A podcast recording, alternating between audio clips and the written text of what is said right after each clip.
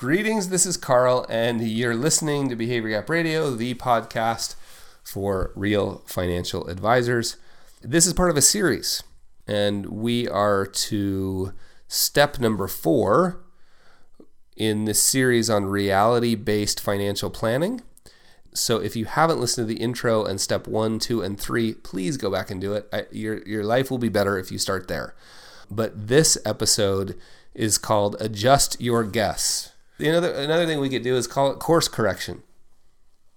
Correct course, right? Could be step number four. Correct course. All right, so let's just review steps real quick. Make a guess.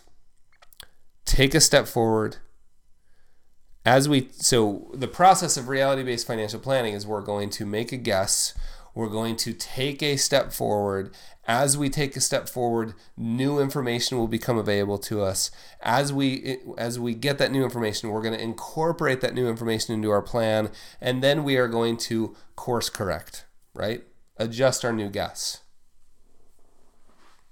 Or sorry, adjust our guess. I like course correct better. I think we'll we'll change step number four to course correct. Now, this is really, really important. Sometimes we are, for some reason, we see uh, changing a plan as some sort of sign of weakness, right? Like, nope, that's my plan. I'm sticking to it, even when it's wrong. Sometimes we would, in fact, there's research on this. We, I mean, we would rather be precisely wrong than vaguely correct. And so for some reason we see it, you know, we see this show up in politics, right? With when we label people flip-floppers, when they incorporate new information and, and come up with, with a different position. That's just not true in, it's actually not true in real life, but it's also not true in financial planning. That would be a disaster. We are not, and you may want to write this down, we are not defenders of an outdated map. Real financial planners are guides in a changing landscape, right? So there's nothing wrong. In fact, not only is there nothing wrong, there's everything right. With as we incorporate new information, we're going to course correct. It was, we, we knew this was going to happen. We didn't know how or where.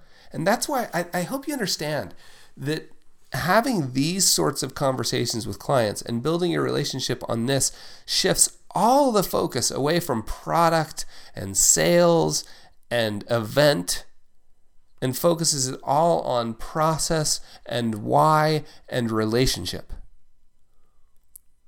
And to be honest, it's, it, well, it's actually also honest, it's reality-based, and it's a far better job, right? It's going to be far more successful for the client for sure, and it's a far better job for you. So we adjust our guesses when we get new information.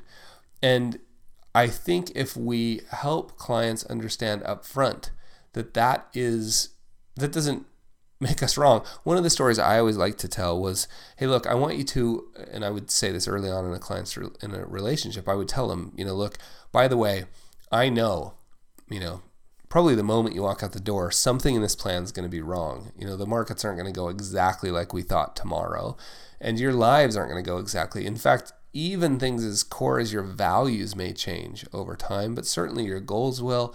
You know, all these guesses, I mean, think about it. We guessed on the date, the end of analysis in your plan, right? In other words, we we guessed on the date you're going to die. Like, we know we didn't get that right.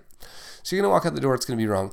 And that doesn't make this process wrong. In fact, that's built into the process. The way I manage my business and my relationships with my clients is that we have built into the process the that reality. We're going to be here to talk to you about it. In fact, I'd kind of like you to think about me as I've been, I mean, one way I like to think about it, Mister and Missus Client, is I, we're on a hike through the mountains.